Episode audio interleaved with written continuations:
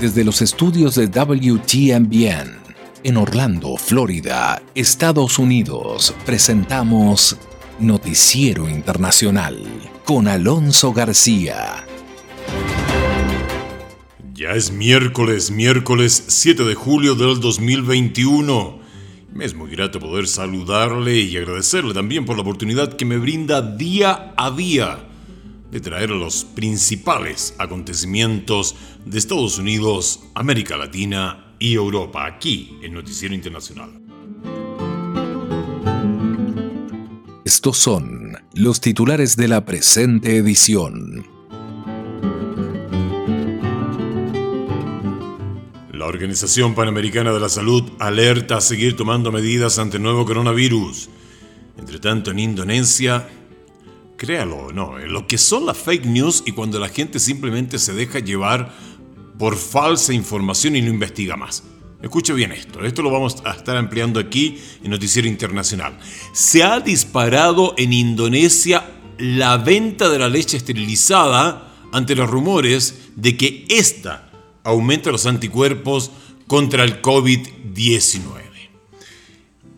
Entre tanto, entre los venezolanos causa preocupación lo que es la vacuna cubana y se suscitan dudas al respecto del uso de la misma.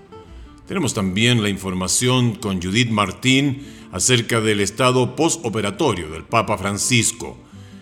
Y fíjese usted que solo unos pocos invitados tendrán el privilegio de asistir a la ceremonia inaugural de los Juegos Olímpicos de Tokio 2021 Vamos a saber más al respecto con Héctor Contreras.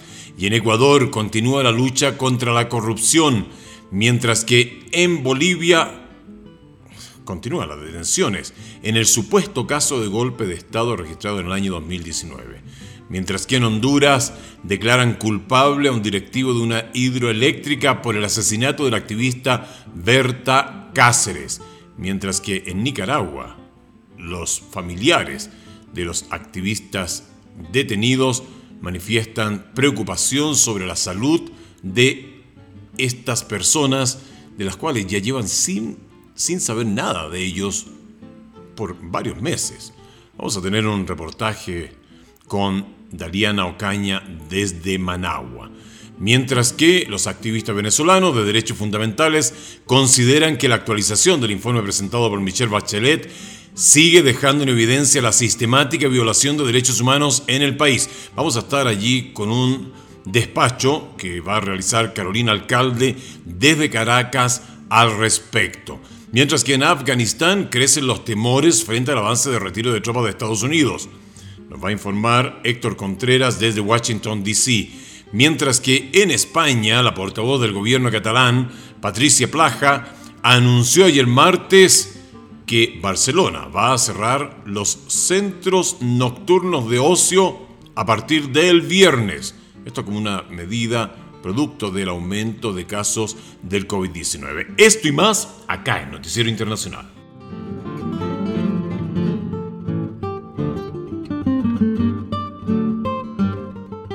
Estamos presentando Noticiero Internacional. Un recorrido por los acontecimientos que son noticia en Estados Unidos, América Latina y el mundo. Este es el momento indicado para quedar bien informado. Vamos a los hechos.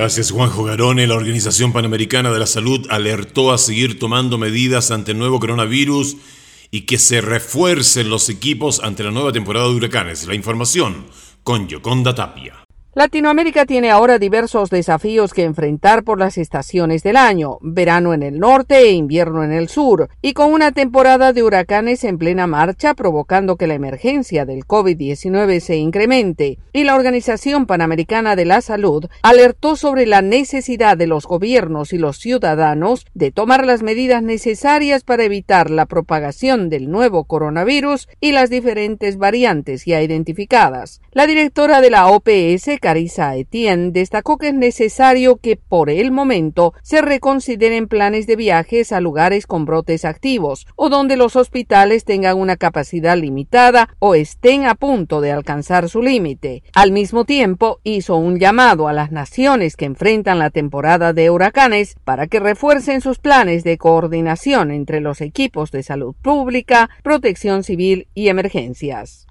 Y esta temporada de huracanes llega durante brotes que están empeorando en el Caribe y en América Central, lo cual hace que sea de vital importancia estar preparados para las tormentas. En los últimos cinco años, las Américas se han visto afectadas por más de 550 incidentes meteorológicos extremos que han tenido impacto en más de 190 millones de personas y el potencial de devastación es aún más alto en el contexto de una pandemia. Al mismo tiempo, la doctora Etienne se refirió a la vigilancia para controlar los virus respiratorios que son comunes en la temporada del invierno e informó que más de 13 países han comenzado campañas de vacunación contra la influenza estacional, recordando que son más de 80 millones de personas que ya han recibido la inmunización. Y esto, esto es increíble. Esto es producto de los rumores que circulan en redes sociales, producto de las fake news, pero por sobre todo porque la gente no ratifica la información. Siempre lo he señalado, cuando veas una noticia que es extraña, dale una miradita, dale, dale una buscada, para eso hay muchos buscadores, como Google por ejemplo, ponen la noticia y se ve en qué medios ha aparecido y se corrobora la fuente. ¿Por qué comento todo esto? Tal como lo anuncié acá en los titulares. Fíjese usted que las ventas de la leche esterilizada se dispararon ayer martes en la ciudad de Tangerang del Sur, en Indonesia, ante los rumores de que este producto aumenta la producción de anticuerpos contra el COVID-19. Un video en el que se ve a varios compradores luchando por conseguir la leche esterilizada se hizo viral el fin de semana recién pasado. De hecho, eh, acá para quienes nos siguen en redes sociales, en esta noticia la tengo graficada con el video precisamente que muestra esta situación de Indonesia. La demanda de la medida, que se encuentra agotada, se ha disparado hasta el punto de que los precios han subido de 52 euros a 2.59 euros. ¿Me va a creer eso? Ahora bien, la Asociación Médica de Indonesia declaró que la leche no mata el coronavirus y tiene los mismos beneficios nutricionales que la leche normal. En otro ámbito de la noticia, y esta noticia sí es 100% fidedigna, dirigentes políticos y representantes del sector de la salud fijaron posturas ante la llegada a Venezuela de la candidata a vacuna cubana llamada Abdala, la cual sigue en fase de evaluación y no está acreditada por la Organización Mundial de la Salud. Vamos con la información desde Caracas con Álvaro Algarra. El gobierno de Venezuela recibió desde La Habana y comenzó a administrar en zonas de Caracas el primer cargamento de Abdalá, un candidato a vacuna desarrollado por Cuba que todavía no cuenta con autorización de emergencia por ninguna entidad médica reguladora. Sin embargo, la vicepresidenta del país sudamericano, Delcy Rodríguez, defendió su efectividad y anunció la adquisición de 12 millones de dosis. Una vacuna que además Hace apenas dos días se presentaba a la humanidad con una eficacia, una eficiencia de más del 92%. En ese contexto, el presidente de la Federación Médica del país, Douglas León Natera, alertó a la población y recomendó no inyectarse con ese producto. ¿Cómo este gobierno venezolano es que está comprando una gran cantidad de millones de supuestas vacunas Abdala? La presidenta del Colegio de Enfermeras, Ana Rosario Contreras, por su parte, resaltó que para que un prototipo de vacunas sea utilizado debe cumplir tres fases, que evidentemente Abdala no ha cumplido.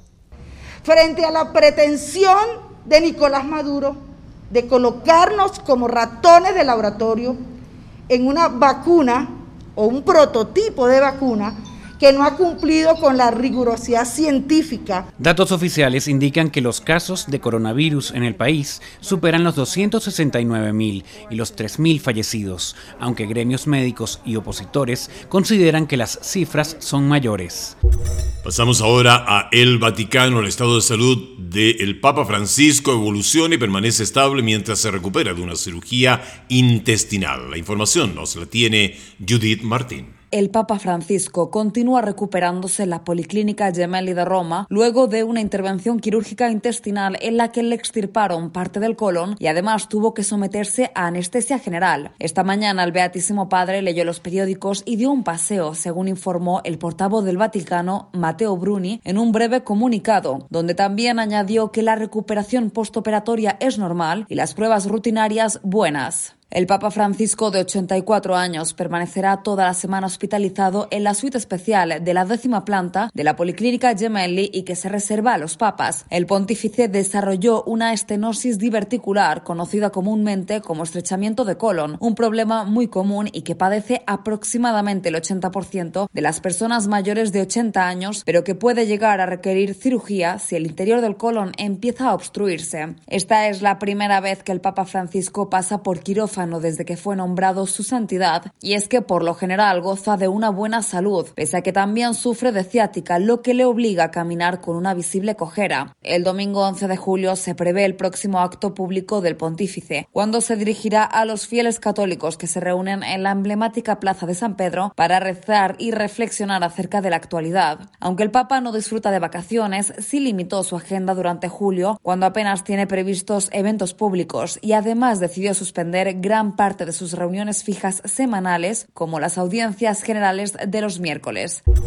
Y fíjese usted que solo unos pocos invitados van a tener el privilegio de asistir a la ceremonia inaugural de los Juegos Olímpicos de Tokio 2021 debido al rebrote del COVID-19 en la capital japonesa. La información nos la amplía Héctor Contreras. Los organizadores de los Juegos Olímpicos de Tokio 2021 establecerán un número limitado de asistentes a la ceremonia de inauguración el 23 de julio, según informó el periódico japonés Asahi Shimbun. El motivo, las restricciones sanitarias impuestas por el gobierno nipón ante el creciente número de nuevos infectados por COVID-19 en la capital japonesa. La ceremonia, que seguirá millones de espectadores alrededor del mundo, solo tendrá algunos invitados, entre los que se destacan personalidades de la política, del deporte y algunos funcionarios olímpicos. Y según el periódico japonés, esta medida se ampliará a los eventos más multitudinarios como fiestas o reuniones sociales en el resto de eventos y pese a que las autoridades sanitarias sugirieron prohibir el acceso a cualquier visitante, finalmente se permitirá el ingreso de 10.000 personas o hasta el 50% de la capacidad. Por su parte, el primer ministro japonés Yoshihide Suga dijo anteriormente que no descarta prohibir a todos los espectadores asistir a los Juegos Olímpicos si la situación empeora. Recordemos que en abril Tokio estuvo en estado de emergencia debido al aumento de los nuevos casos por COVID-19 y desde junio el país pasó a un estado de emergencia media llamado cuasi emergencia que expira el 11 de julio, 12 días antes de la inauguración de los Juegos y muchos empleados de la salud esperan que la medida sea ampliada por parte del gobierno nipón. Los Juegos Olímpicos de Tokio se llevan a cabo después del aplazamiento de un año, cuando la pandemia del nuevo coronavirus comenzó a extenderse por el mundo y obligó a los organizadores a replantear su realización.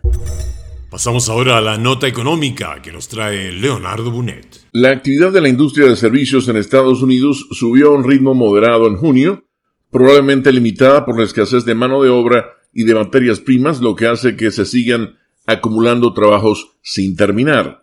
El Instituto de Gerencia y Abastecimiento indicó este martes que su índice de actividad no manufacturera cayó a 60.1 el mes pasado, frente a los 64.0 en mayo, la lectura más alta en la historia de la serie. Una medición por encima de 50 indica crecimiento en el sector de los servicios, el cual representa más de dos tercios de la actividad económica de Estados Unidos. Los economistas encuestados por la agencia Reuters habían previsto una baja a 63.5. La economía se ha visto afectada por la escasez de mano de obra y de materias primas en su reapertura tras más de un año de interrupciones causadas por la pandemia de COVID-19. Más de 150 millones de personas están totalmente inmunizadas contra el coronavirus, lo que ha provocado el levantamiento de las restricciones impuestas a las empresas por la pandemia, lo que ha contribuido a que la demanda vuelva a centrarse en los servicios en lugar de los bienes. La continua alza respalda la opinión de algunos economistas de que el aumento de la inflación será más persistente de lo que actualmente prevé la Reserva Federal. Por otro lado, el presidente de esa entidad, Jerome Powell, ha afirmado en reiteradas ocasiones que la mayor inflación será transitoria, señalando que espera que las cadenas de suministro se normalicen y se adapten, opinión que también comparte la secretaria del Tesoro, Janet Yellen. Nos vamos a Sudamérica, vamos a conversar de lo que está aconteciendo en Ecuador y en Bolivia. Vamos primero con Ecuador. La Comisión de Asuntos Económicos de la Asamblea Nacional propone un juicio político contra el expresidente Lenín Moreno por falsedad ideológica y haber mediado en una negociación con una empresa china involucrando supuestas coimas. Desde Quito nos informa Giselle Jacome. La Asamblea Nacional tiene sus ojos puestos en el informe del expresidente Lenín Moreno que llegó con retraso a la misma y según señalan las comisiones de fiscalización y de régimen económico, tiene cifras inconsistentes, no trabajadas con rigurosidad y datos diferentes a las estadísticas, agravado por el incumplimiento de su plan de gobierno, del cual solo logró el 11,4% del 2017 al 2021. Lo han tachado de falsedad ideológica. La presidenta de la Asamblea Nacional, Guadalupe Llori, se expresó sobre los juicios políticos. Cumpliremos con nuestro deber de enjuiciar o censurar si se da el caso. Esto se suma a la investigación que le sigue Fiscalía por el caso INA Papers, vinculado a empresas offshore relacionadas con el círculo íntimo del expresidente cuando se desempeñaba como vicepresidente de Rafael Correa. La empresa china Sinohydro, encargada de construir la represa Coca-Codo Sinclair, que hoy tiene graves problemas, habría destinado recursos de forma irregular para obtener las obras. El periodista investigador Cristian Zurita señala sobre estos. El caso tiene prioridad con respecto a los intereses, primero de la Fiscalía y luego de la política a través de la Comisión de Fiscalización. Porque en eso están involucrados sus tres hijas, sus yernos y los amigos íntimos del expresidente se ha sugerido que la Asamblea no debe permitir que el expresidente abandone el país para que pueda rendir testimonio en caso de ser llamado a juicio. Vamos a Bolivia. En el marco de las investigaciones por el supuesto caso del golpe de Estado del 2019 en Bolivia, ¿se recuerda usted de esto? Bueno, se realizaron nuevas aprehensiones generando la inmediata reacción de varios actores políticos. La información nos la tiene desde Bolivia Fabiola Chambi.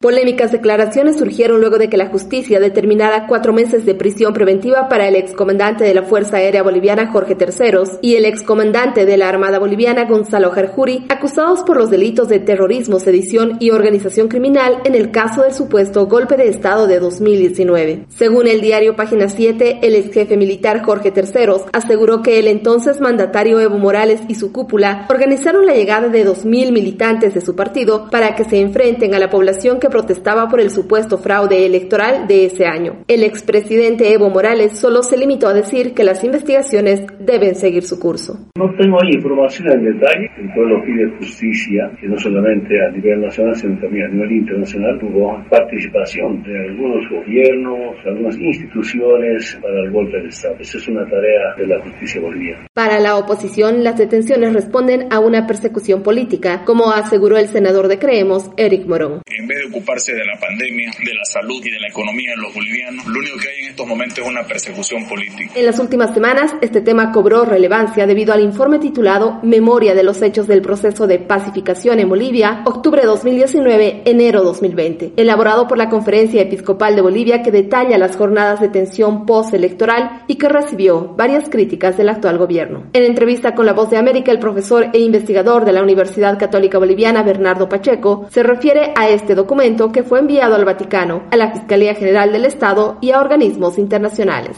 Las partes en conflicto no pueden admitir que haya ciertas instituciones, personas que quieran ser objetivas. Entonces, evidentemente, a la iglesia se la trata de arrinconar sobre una opción política. Hasta la fecha suman cinco los militares arrestados por los hechos postelectorales de 2019, además de la expresidenta interina Yanine Áñez y otras exautoridades de su gobierno. La exmandataria se encuentra con detención preventiva desde marzo. Vamos ahora a Nicaragua en donde familiares de los activistas políticos detenidos durante las últimas semanas en este país se encuentran preocupados por el estado de salud de ellos luego de un mes sin saber nada de estos activistas presos. Desde Managua la información nos la amplía Daliana Ocaña. Familiares de los activistas políticos y sociales detenidos durante la última ola de arrestos promovida por el gobierno de Nicaragua continúan sin recibir información sobre su estado de salud o las condiciones en las que se encuentran dentro de auxilio judicial, mejor conocido como el chipote, a más de un mes de las detenciones. El paso del tiempo, el silencio de las autoridades y la inaccesible comunicación incrementan la preocupación entre los familiares de los 21 opositores y Gilda Erdosia, esposa del analista político político e integrante de la coalición nacional, José Palé Arana, expresó sentirse angustiada luego de que en redes sociales circularan rumores de que su esposo fue trasladado a un hospital, pero las autoridades no le han comunicado nada de forma oficial a la familia. Estoy terriblemente preocupada por él. José es un hombre de casi 68 años. Tiene problemas del corazón, es hipertenso, es diabético, padece de glaucoma. En tanto, Julio Sandino Granera, hijo de la integrante de la coalición nacional Violeta Granera, manifestó que las amenazas en su contra no se detienen, lo que también dificulta el acompañamiento que pueden brindarle a sus familiares. Al igual que miles de nicaragüenses y mi madre, he sufrido de asedio, persecución, expropiación de bien privado y amenazas de muerte por parte del régimen sandinista. Sin embargo, el presidente Daniel Ortega aseguró que su gobierno no liberará a los detenidos, ya que han participado activamente en lo que considera un golpe de Estado, infringiendo la ley de defensa de los derechos del pueblo a la independencia, la soberanía y la autodeterminación para la paz. Si están viendo este video es porque me encuentro detenido por la dictadura o me encuentro incomunicado, engrosando así la larga lista de presos políticos del régimen de Ortega. Es el líder del movimiento estudiantil Max Jerez, horas antes de ser arrestado por la Policía Nacional de Nicaragua la noche de este lunes. También fueron arrestados su compañero Lester Alemán, el precandidato presidencial Medardo Mairena y tres líderes sociales del movimiento campesino. Cuando llegan como que mi hijo era un delincuente, un narco, y mi hijo es muy inocente, porque gracias a Dios mi hijo desde pequeño, ¿verdad? Ha sido un, este, como te dijera, ha tenido su nivel académico muy alto. El operativo policial se dio horas antes de que el Parlamento Europeo discutiera la situación de Nicaragua. El eurodiputado José Ramón Bauzá dijo a La Voz de América que el jueves esperan aprobar una resolución para ejercer presión al gobierno del presidente Daniel Ortega están los activistas de los campesinos, los activistas universitarios, está secuestrando eh, a todo aquel que piense diferente, arrestándolo. Por lo tanto, ¿qué intención de negociar va a tener Ortega y Murillo? Según un comunicado de la policía, los estudiantes Max Jerez y Lester Alemán cometieron el supuesto delito de traición a la patria, mientras que los líderes campesinos son acusados de otros delitos como homicidio. Ningún país del mundo, a menos que sean idiotas los que manden, ¿verdad? los que gobiernen, van a permitir que conspiren en tu contra. Absolutamente nadie. Según organismos de derechos humanos, ya suman 27 los opositores apresados en menos de dos meses, entre ellos seis precandidatos presidenciales.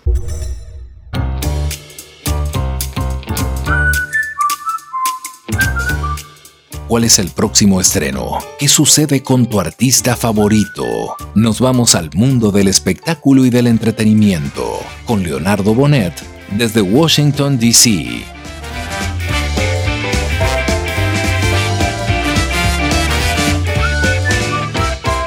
Taylor Swift y Adele tendrían previsto una posible colaboración.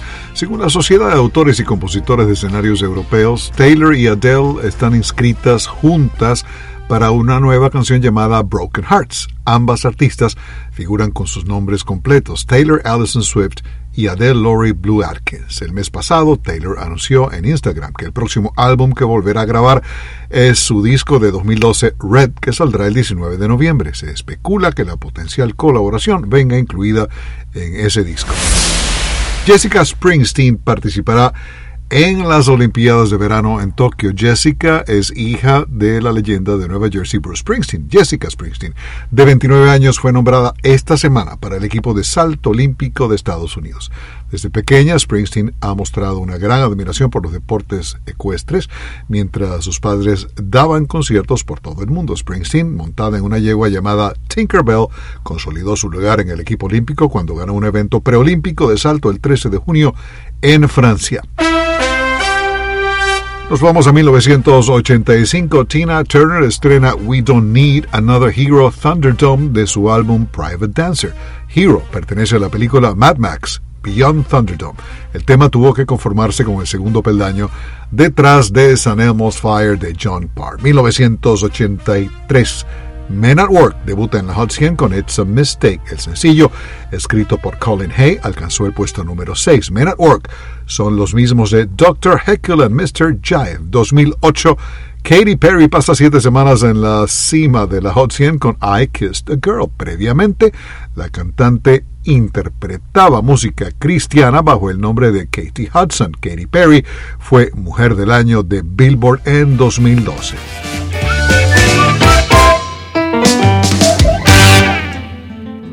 Estamos presentando Noticiero Internacional. Un recorrido por los hechos que son noticia en Estados Unidos, América Latina y el mundo, con la conducción de Alonso García. La portavoz del gobierno catalán, Patricia Plaja, anunció ayer martes, en una rueda de prensa en Barcelona, el cierre del ocio nocturno en interiores a partir de este viernes la medida se ha tomado debido al aumento del número de casos de COVID-19 después de que las hospitalizaciones crecieron un 33% en 10 días en toda la región.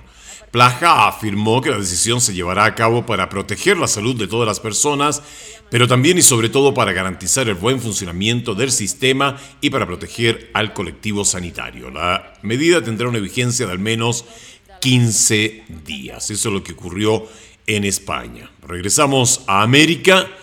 En Venezuela, activistas venezolanos de los derechos fundamentales consideran que la actualización del informe que ha presentado Michelle Bachelet sigue dejando en evidencia la sistemática violación de los derechos humanos en el país de Venezuela.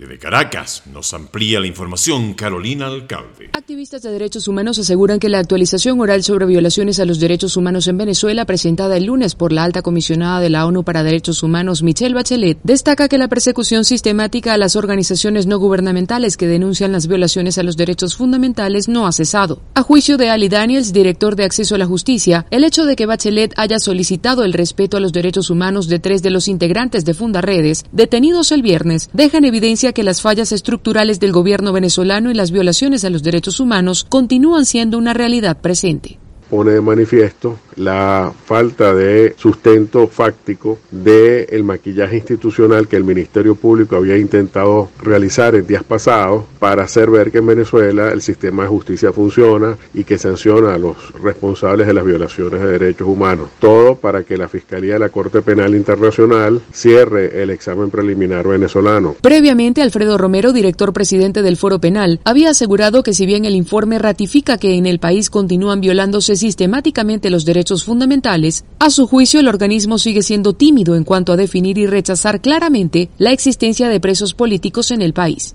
Yo creo que la diplomacia no puede servir para de alguna forma promover la impunidad y que se multipliquen los perpetradores. Héctor Constant, representante de Venezuela ante la ONU en Ginebra, reaccionó cuestionando el informe que, según dijo, incluye fallas metodológicas y datos cerrados. Y en donde existe gran preocupación es en Afganistán. Han crecido los temores frente al avance de retiro de tropas de Estados Unidos y se está poniendo presión al gobierno afgano. La información con Héctor Contreras desde Washington, D.C. Mientras el presidente Joe Biden mantiene la fecha del 11 de septiembre como día límite para el retiro total de las fuerzas estadounidenses de Afganistán después de casi 20 años, muchos observadores internacionales del proceso hacen una gran pregunta. ¿Está listo el gobierno afgano para esto?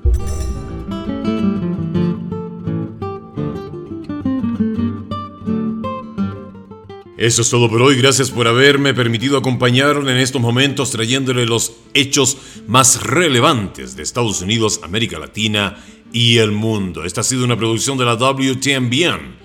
Nuestro agradecimiento a the US Agency for Global Media, formerly the Broadcasting Board of Governors, por el apoyo que nos da con corresponsales en los lugares de los hechos. A nombre de todo el equipo, le deseamos un maravilloso día. Cuídese mucho.